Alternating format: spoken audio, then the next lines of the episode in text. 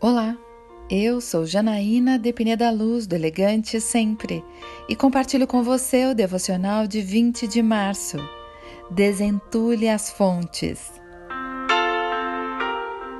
Vocês destruirão todas as suas cidades fortificadas e todas as suas cidades importantes.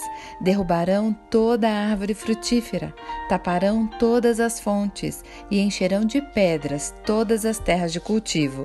Segundo Reis, capítulo 3, versículo 19.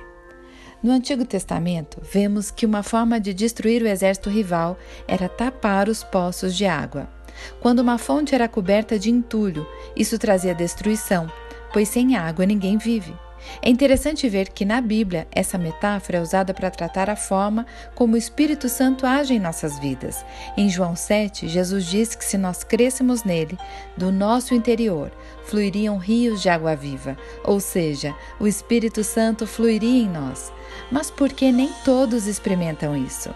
A resposta é que muitos poços estão entulhados, muitas almas estão tampadas com pedras de rejeição, pedras de abandono, de mágoa, de vingança, de autopiedade. É por isso que não vemos o mover do Espírito Santo. Permita que Deus remova essas pedras, queira receber a cura e veja o fluir do Espírito de Deus na sua vida. Eu quero orar com você. Pai amado, mostra para mim onde os meus poços estão entulhados, para que eu possa desentulhá-los e ser curada. Limpa o meu coração, para que teu Espírito venha me encher. É isso que eu lhe peço, em nome de Jesus.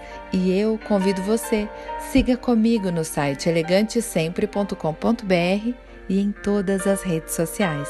Um dia maravilhoso para você!